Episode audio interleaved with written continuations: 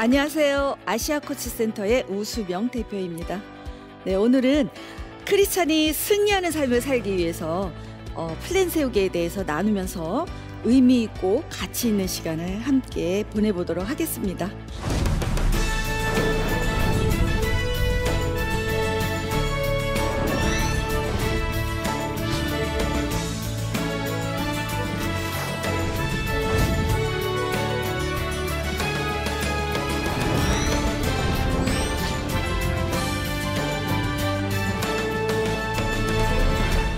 한국이요. 2021년에 세계 8위의 선진국에 진입했다고 해요. 들으셨죠? 한국의 어떤 요인이 도대체 이렇게 어, 세계의 선진국에 들어서게 했을까요? 우리 한국이 8위에 진입하게 한 그 가치, 요인들을 살펴보면 첫째, 여러분들도 아마 떠오르는 단어가 있을 것 같아요. 교육입니다. 네, 세계 유명하죠? 어머니들의 이 교육열은 정말 대단합니다. 이 어머니들이 자녀들에게 어, 밥 먹으면서 학교 갈 때 늘 하는 얘기가 정직해라, 친구들과 사이좋게 지내라, 이런 이야기들이죠. 그것이 성장, 정직, 협동이라는 가치예요. 우리 어머니들이 이 아이들에게 그렇게 늘 일상에서 가치 교육을 한 덕분에 60년이 지난 오는 날, 우리가 그 어려운 한국의 폐허 속에서 이런 경이적인 성장을 이루게 했다는 것이에요. 자, 두 번째는 투자예요. 예, 우리 어, 나라의 그 기업하시는 분들이 현재보다는 미래를 내다보면서 투자를 과감하게 잘한다고 하네요. 또 세 번째는 속도입니다. 속도하면 또 세계적으로 유명하죠. 예, 제가 이렇게 여행을 다니다 보면은 사람들이 빨리빨리 말을 걸어와요. 예, 그 정도로 유명한데 정말 경이적인 속도로 어, 일도 잘하고 성과도 내고 그리고 오늘날 이게 우리나라를 선진국으로 만든 것 같아요. 그 다음에 변화입니다. 우리나라 사람이 이 변화를 굉장히 빨리 받아들이고 변화에 민감하다고 해요. 변화, 혁신, 혁신 하는데 기업에 가면 그러잖아요. 혁신, 혁신. 어, 조직 혁신, 개인의 혁신, 리더의 혁신 이렇게 많이 부르짖는데 캐치프레이즈들처럼 우리가 변화를 잘 이뤄냈다고 합니다. 새로운 것, 더 좋은 것, 그리고 경쟁에서 승리하는 것. 네, 이런 것을 어, 우리나라 사람들이 아주 가치로 여기고 강점이 되었다고 해요. 자, 마지막으로 또 살펴볼 것은 어, 신기술 도입 능력인데요. 지금 온 세계가 디지털화 돼가고 있잖아요. 근데 이 디지털화에서도 굉장히 빠르다고 해요. 빅데이터, 의료, 또 자율자동차, 로봇 이런 것들에 있어서 한국이 또 선도하고 있다고 하네요. 그래서 신기술 도입에 적극적인 이런 부분들이 60년 만에 세계 유례가 없다고 해요. 이렇게 그 폐허 속에서 60년 어, 만에 선진국 8위에 들어섰다는 것은 정말 한국밖에 없다. 이렇게 얘기를 해요. 그런 우수성을 가진 것 같아요. 자, 우리의 삶은 어떻게 또 가치 있게 엮어 나가면 좋을까? 한번 살펴보도록 하겠습니다. 사람과 사회의 미래에 대해서 이 낙관적인 사람은 삶에서 행복도가 높고 그리고 또 성공률이 높다고 해요. 그런데 우리 주변을 보면 좀 낙관적이기보다는 부정적인 사람들도 상당히 많죠. 예, 같은 걸 봐도 문제를 보고 또 안 될 것을 생각하고 아, 걱정을 먼저 하는 사람들이 있는데 우리는 어, 마음에 무엇을 느끼면 좋을까요? 불안감? 걱정? 아니죠. 기대, 희망, 그리고 잘 될 거야 하는 그런 낙관적인 마음. 그런 느낌을 느끼다 보면 자연스럽게 행복과 성공이 예, 다가온다고 합니다. 어, 우리가 삶을 살아갈 때 같은 상황을 보고 해석하는 거에 따라서 어, 우리의 또 삶의 방향이 많이 정해진다고 해요. 자, 똑같은 환경, 똑같은 일을 보고 거기서 의미와 가치를 찾아내는 사람이 있는가 하면 또 무의미하게 그냥 지나가는 사람이 있어요. 그리고 같은 걸 보는데도 거기서 아, 뭐 고통 또는 뭐 슬픔 안 될 거야 하는 불안감을 이제 느끼는 사람이 있잖아요. 그래서 이제 같은 환경이나 같은 일을 해도 거기서 의미를 찾아내는 일을 일부러 해야 될 것 같아요. 여러분 성경에 어, 천국도 열심히 노력하는 사람이 차지한다 그랬어요.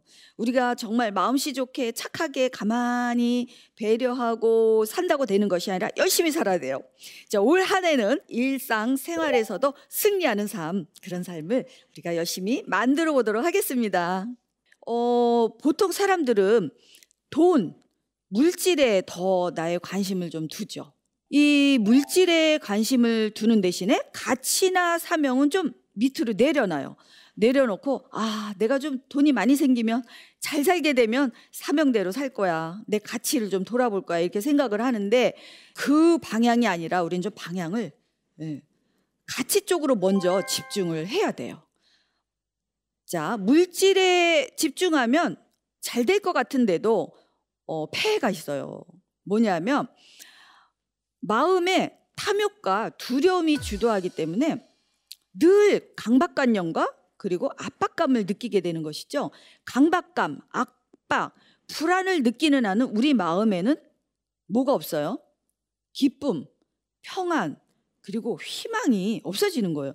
같은 마음에 이게 많으면 저게 적고 저게 많으면 이게 적으니까 그냥 당연한 이야기죠. 그러니까 우리는 가치 있는 의미 있는 일을 살기 위해서는 자꾸 돈이나 물질의 부족에 대한 불안감이 느껴질 때마다 가치를 생각해야 되겠죠. 예, 오늘은 가치 중심의 워라벨 삶을 우리 크리스찬들이 어떻게 살아갈 것인가에 대해서 나누는 중인데요. 예, 크리스찬뿐만 아니라 일반 사람들도 예, 가치가 없는 사람과 가치를 가진 사람의 삶이 아주 극명하게 나타나는데요. 우리 크리스찬들은 하늘나라 가치를 쫓잖아요. 예, 하늘나라 가치를 쫓고 위로는 하나님과의 관계, 또 어, 밑으로는 우리 인간과의 이 삶에서의 관계를 잘 구축해 나가야 되는데 이 인간과 일상생활을 해 나갈 때에 또 그 일반적인 삶에서의 가치를 잘 구분을 해야 돼요. 우리는 늘 돈이 많으면 더 행복하고 더 성공적인 것처럼 생각하잖아요. 그러나 그 돈을 쫓으면 쫓을수록 여간에서 만족스러울 만큼 우리에게 주어지지 않는 것을 또 우리가 경험합니다. 우리는 돈을 쫓으면서 또 가치나 사명은 언젠가 돈 많이 번 후에 그때 가서 챙겨야지 하고 생각하잖아요. 그리고 돈 번 후에 할 수 있을 것 같아요. 그러나 돈 벌거나 이 물질을 풍부하게 취득을 하는데 세월이 다가버리면 피곤해서 지쳐서 이제 무슨 꿈이냐, 이제 무슨 비전이야 이렇게 생각을 하게 되는 것 같아요. 그래서 먼저 어, 돈을 먼저 쫓을 게 아니라 가치와 비전, 사명을 먼저 정리하고 그 중심으로 살아보면 오히려 그렇게 살 때에 그 돈과 물질, 사람이 뒤따라서 오는 것을 경험하게 될 거예요. 예, 성공하신 분들은 보면은 다 그런 훌륭한 가치를 가지고 그냥 무던히 노력한 사람들. 그런 사람들이 오히려 성공을 빨리 하는 것을 볼 수가 있어요. 부의 획득에 집중된 삶은 고달퍼요. 그리고 상막하고 가치나 의미 또 주변 사람들을 돌아보기 힘들어져요. 그러니까 삶이 어, 정말 허덕허덕대다가 금방 가죠. 그러나 역으로 부가 아니라 나에게 좋은 가치만을 위해서 또 산다면 어떻게 될까요?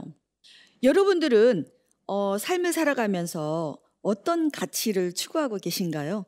나 개인의 가치 또 가정의 가치가 있잖아요. 예, 한번 돌아다 보면 좋을 것 같아요. 우리 그래프에서 보면은 어, 밑에는 가치를 추구하는 삶이고 또 위축으로는 이제 부를 추구하는 삶인데요. 예, 가치만 추구하고 또 일반 삶은 도외시하는 것도 바람직하지가 않고 또 가치는 내려놓고 부만 추구하는 것도 바람직하지가 않고 다 이게 가운데 밸런스가 맞으면 좋겠죠. 예, 가치 추구와 또 의미 있는 삶, 사람들을 돌아보면서 그것이 나만을 위해서 유익한 것이 아니라 어, 내가 추구하는 그 가치가 나에게도 유익하지만 어, 동시에 다른 사람에게도 유익한 것들 이런 걸 좋은 가치라고 하는 거예요.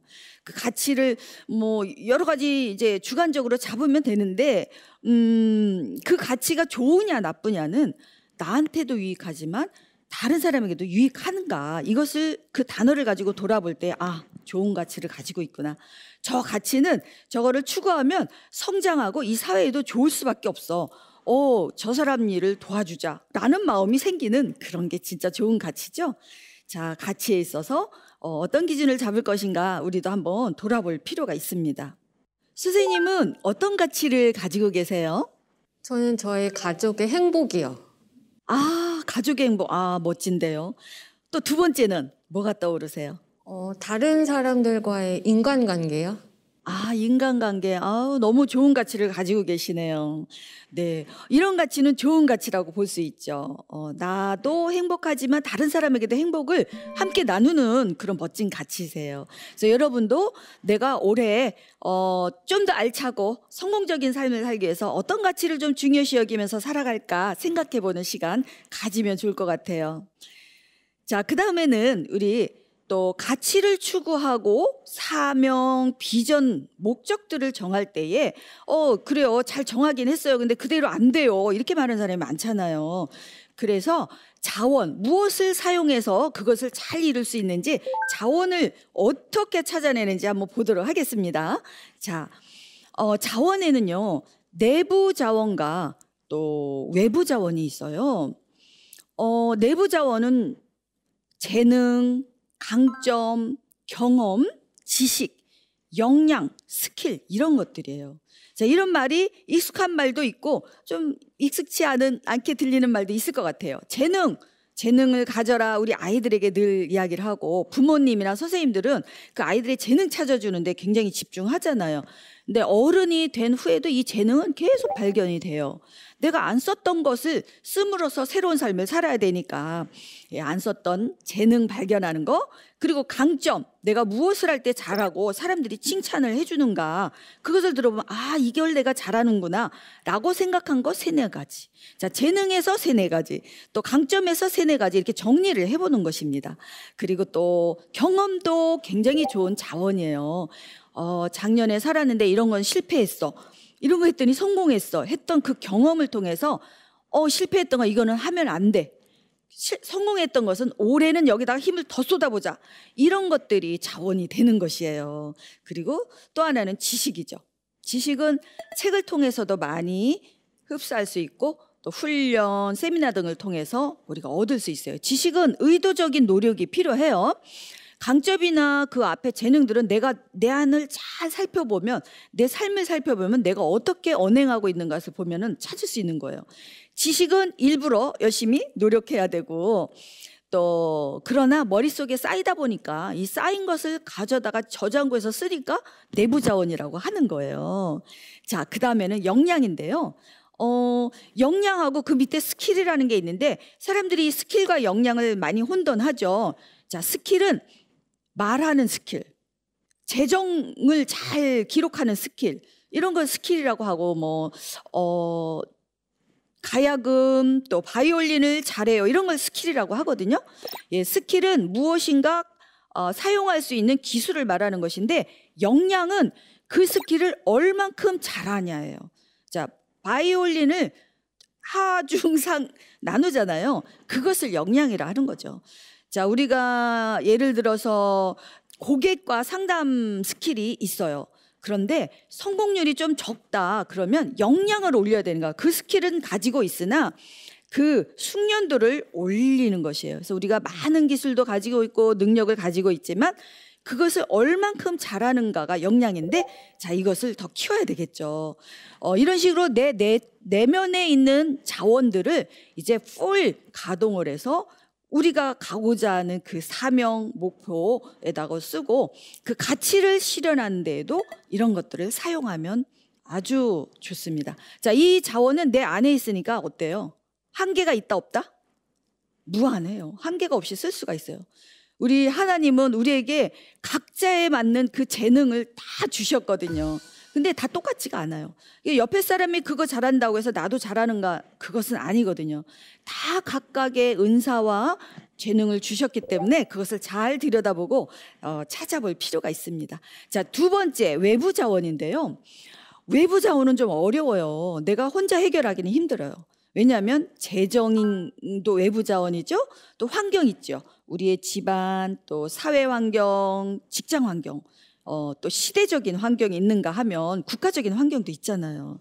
우리가 미국에서 잘 되는 것을 한국에서 한다고 잘 되진 않을 수 있죠. 이런 것처럼 환경적인 그런 제한이 있어서 이 환경을 어떻게 해결할 것이냐 이게 또 큰 과제예요. 그다음에 자격증 어, 이런 것들도 외부에서 공부를 해서 따는 것이죠. 그러나 자격증은 어디 어, 내놓을 때에 내가 이런 사람이에요 하고 내놓을 수 있는 가시적인 것이라서 외부 자원이라고 볼 수가 있습니다. 그리고 인맥. 자, 인맥. 사람을 얼만큼 아느냐가 또 나의 자산이 되잖아요. 예, 이러한 내부 자원과 외부 자원을 좀 우리가 펼쳐놓고 견적서를 좀 띄워봐야 돼요. 올해 정말 새로운 인생을 살기 위해서 내가 어떤 자원을 어떻게 개발해서 잘 쓸 것인가 이 부분이 아주 또 가치 이외의 중요한 요소이기도 합니다. 어, 우리가 이렇게 내부 자원과 외부 자원을 잘 활용해서 어떤 자원은 좀 포기해야 될 수도 있고 어떤 자원은 나에게 유리한 게 있어요. 강점이 되고 어, 지금 현대 내가 해결하고자 하는 목표에 잘 맞을 수가 있잖아요. 그런 것은 좀 올해는 더 갖다 쓰고 올해 좀 안 맞는 것은 좀 뒤로 놔뒀다가 다음에 또 필요할 때 쓰고 이런 식으로 어, 배치를 잘 해봐야 돼요. 이렇게 하다 보면 우리가 왜 환경 때문에 못한다, 어, 뭐 때문에 못한다 여러 가지 제한을 늘 생각하면서 하려고 마음만 먹다가 또한 해가 가는데 이 자원을 잘 활용하면 환경을 우리가 지배할 수가 있어요. 예, 우리가 환경에 어, 지배받지 않고 환경을 지배하는 삶을 살기 위해서 가치와 자원을 잘 활용하면 좋을 것 같습니다. 네, 세계적인 코치들, 강사들, 또 자기개발 전문가들은요, 이러한 사람 안에 있는 자원을 찾아내고 개발하고 강화시키는 그 일을 하기 위해서 존재합니다. 저도 코치인데요. 저는 어, 항상 우리 고객님들이 저 이거 하고 싶은데 자원이 없어요. 이거 하고 싶은데 안 돼요. 이런 문제를 가지고 오시거든요. 그러면 어디서 그 방법을 찾냐면 그 내적인 자원을 찾는 거예요. 어, 강점이 뭔가요? 가치가 뭐예요? 또 뭐 할 때 사람들이 잘한다고 칭찬을 해요? 이런 걸 물어보면서 인터뷰를 해가지고 적는 거예요. 적어서 아 당신은 보니까요 이런 강점이 있으시고요. 어, 이 부분인데 이걸 안 쓰고 계셨군요. 이제부터 이거를 써봅시다. 그래서 쫙 이 정산서를 만들어서 이제 이 목표에다가 무엇을 쓸지 잘 배치를 해서 실행 계획을 세우는 거예요. 그리고 실행 계획을 세운 다음에 같이 걸어가면서 힘을 주는 거죠. 어, 한번 해보세요. 어, 잘하고 계신데요. 와, 역시 잘하시네요. 이런 응원 지지하면서 놓지 않고 목표를 이룰 때까지 함께 가주는 그런 일들이 이제 코치가 하는 일인데 지금 코치가 막 전 세계적으로 아주 인기입니다. 그리고 부모는 자녀의 코치가 돼줘야 된다. 선생님은 학생의 코치, 또 직장에서는요, 상사가 자기 부하의 코치가 돼주는 일을 하기 위해서 얼마나 기업들이 열심히 코칭을 하는지 몰라요. 그게 바로 그 사람 사람 안에 가지고 있는 가치를 찾아내고 자원을 찾아내서 그 목표를 잘 이루어서 행복하고 성공적인 결과를 내기 위한 것이죠. 자, 이제 새로운 삶을 위해서 신년 계획을 세워보는 구체적인 방법을 한번 보겠는데요. 어떻게 그럼 세우면 좋겠습니까? 자, 우리가 이렇게 나의 가치의 중요성, 그리고 내부 자원의 중요성을 알게 되었으니까 우리도 자신의 가치와 자원을 찾아내고 강화시켜서 경쟁력을 키우고 그리고 승리하는 삶을 만들어 나가야 되겠죠.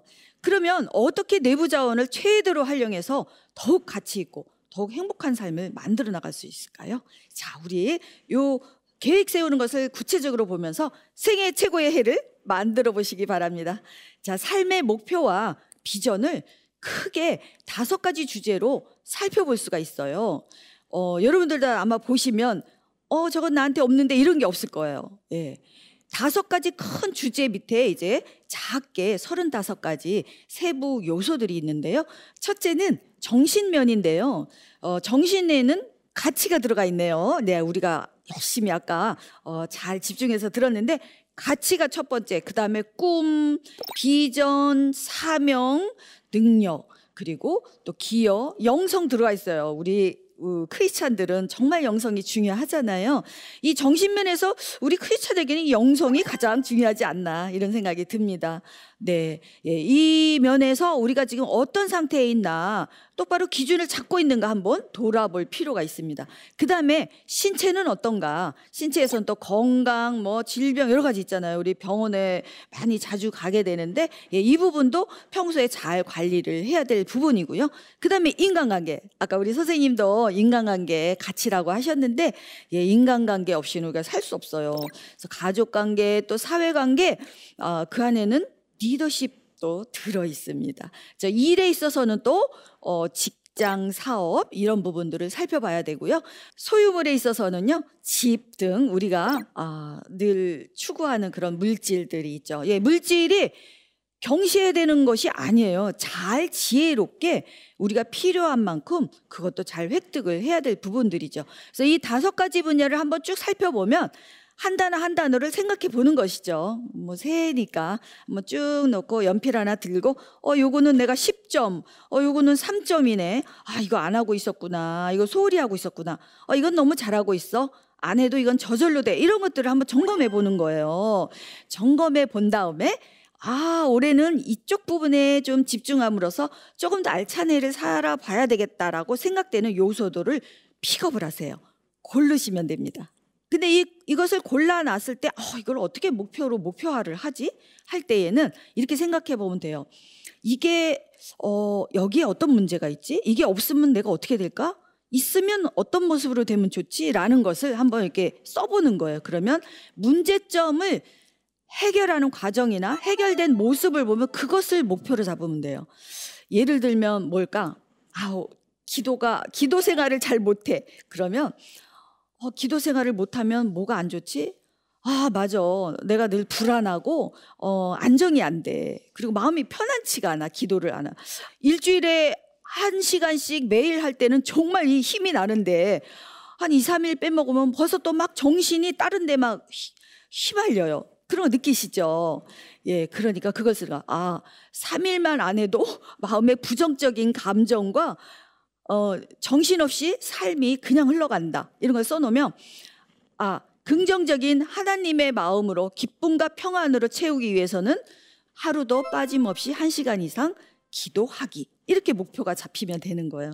그래서 이쪽에 좀 안 된다, 힘들다는 것을 문제를 써보고 그것을 이상적인 모습으로 글로 써놓으면 그게 바로 목표가 되는 것이죠. 그리고 목표를 이제 잡았어요. 아까는 좀 뭐 하루에 한 시간씩 기도를 한다 이렇게 구체적으로 잡았지만 어떤 거는 구체적이지 않게 나올 때 있어요. 그럴 때는 이 요소들을 살펴보면 구체화가 저절로 될 거예요. 언제 할 거예요? 다음 주부터. 어디서? 골방에서. 기도로 얘기한다면 골방에서. 또 골방이 안 되면 교, 회에 갈 수도 있죠. 교회 새벽 기도 뭐 이런 식으로 어, 정할 수 있어요. 그리고 누구와 혼자서 기도는 혼자서 조용히 하고 뭐 어떨 때는 이렇게 통성 기도를 해야 또 기도가 제대로 나온다는 분도 있으니까 글쎄요 누구와 할 수도 있는 것이죠. 아 그리고 어떻게 음, 성경 말씀을 한 30분 읽고 어, 몇 번? 어, 한 시간씩 주, 뭐, 3회 이상 이런 식으로 주 5회 하면 좋지만 어, 7일 하면 더 좋기도 하죠. 그러나 시간상 또 바쁜 분은 뭐 3회다 이렇게 조, 서서히 자기가 가능한 횟수를 꼭 정해야 됩니다. 많이 이렇게 적으면 안 돼요. 많이 그러면 두 번 해도 많이고 열 번 해도 많인데 그러다가 또 소홀해질 수가 있죠. 그래서 횟수가 중요합니다. 몇 번? 그럼 언제까지 할 거냐?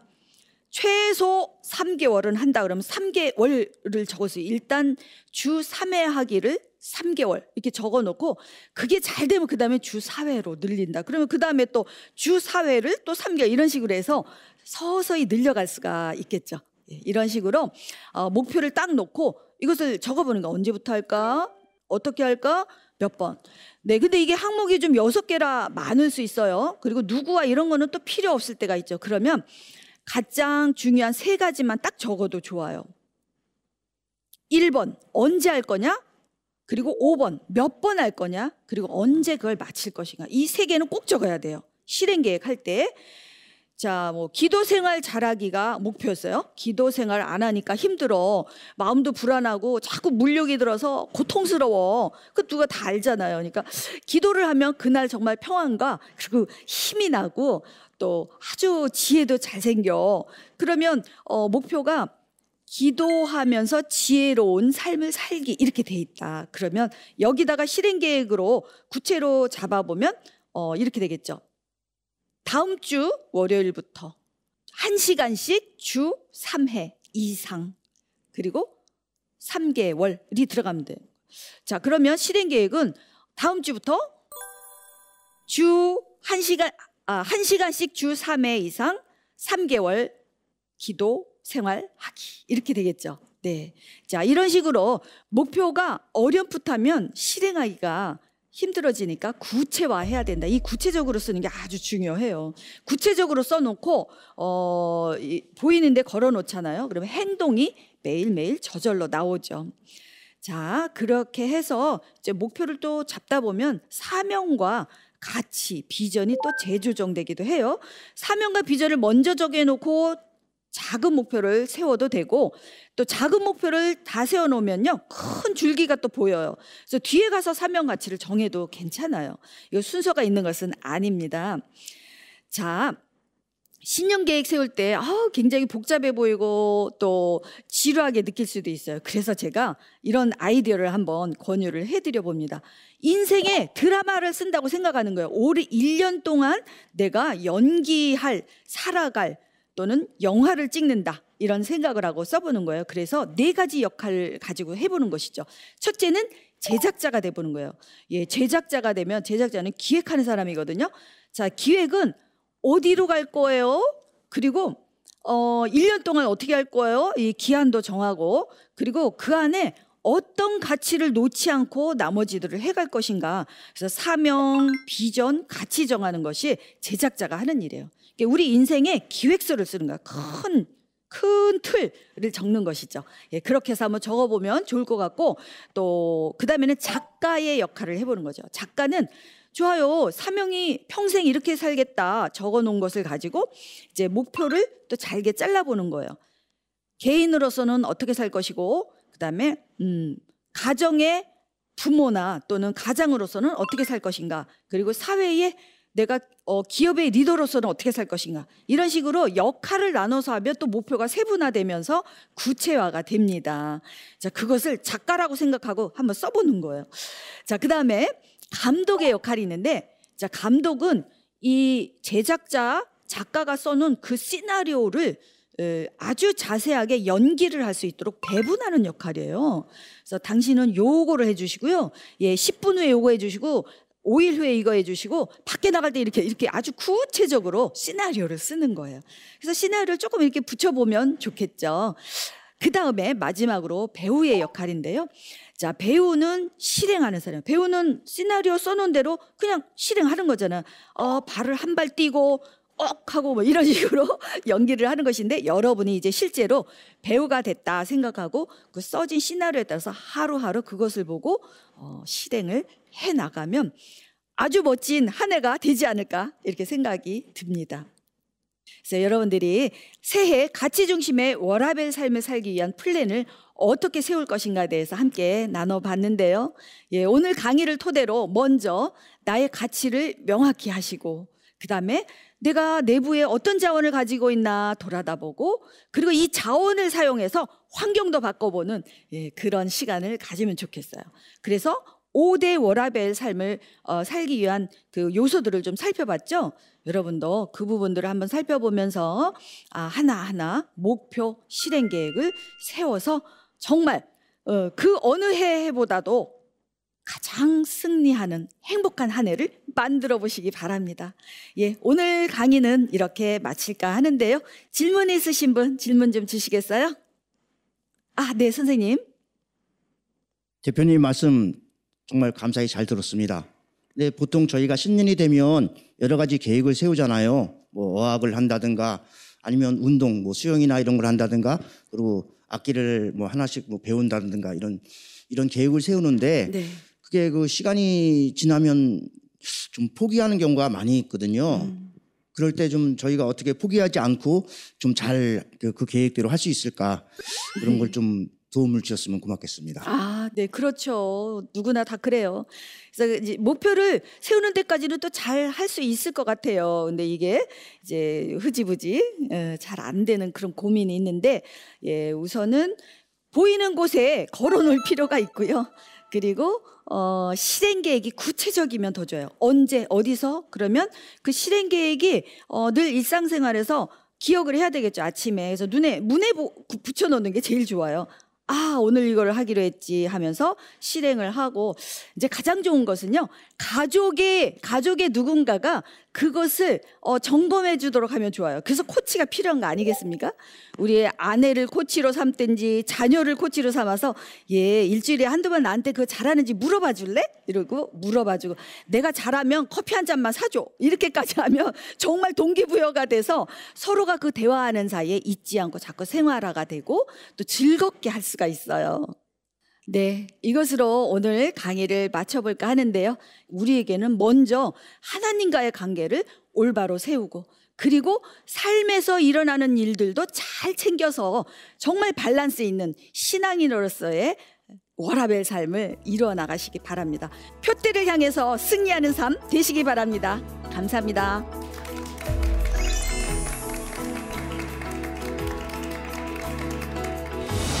네, 오늘은 가치 중심의 워라벨 삶을 우리 크리스찬들이 어떻게 살아갈 것인가 예, 가치 추구와 또 의미 있는 삶 사람들을 돌아보면서 그것이 나만을 위해서 유익한 것이 아니라 어, 내가 추구하는 그 가치가 나에게도 유익하지만 동시에 다른 사람에게도 유익한 것 이런 걸 좋은 가치라고 하는 거예요. 내부 자원과 외부 자원을 좀 우리가 펼쳐놓고 견적서를 좀 띄워봐야 돼요. 올해 정말 새로운 인생을 살기 위해서 내가 어떤 자원을 어떻게 개발해서 잘 쓸 것인가 이 부분이 아주 또 가치 이외의 중요한 요소이기도 합니다. 가장 중요한 세 가지만 딱 적어도 좋아요. 1번 언제 할 거냐? 그리고 5번 몇 번 할 거냐? 그리고 언제 그걸 마칠 것인가? 이 세 개는 꼭 적어야 돼요. 실행 계획할 때 우리에게는 먼저 하나님과의 관계를 올바로 세우고 그리고 삶에서 일어나는 일들도 잘 챙겨서 정말 밸런스 있는 신앙인으로서의 워라벨 삶을 이루어 나가시기 바랍니다.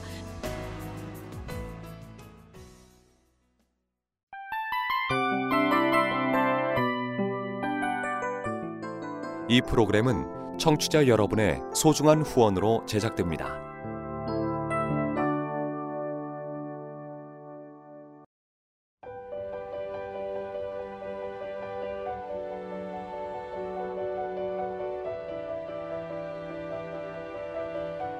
세상에는 수많은 교회들이 있지만 더 깊이 있는 말씀 강해를 찾기 위해 크기로만 교회를 선정하지 않습니다. 보다 좋은 영적 콘텐츠를 더 많이 나누기 위해 방송비를 받지 않습니다. 1년 365일 복음만 전하고 싶어서 우리는 광고를 하지 않습니다. 온누리의 복음을 땅끝까지 CGN TV와 함께 땅끝 성교사가 되주세요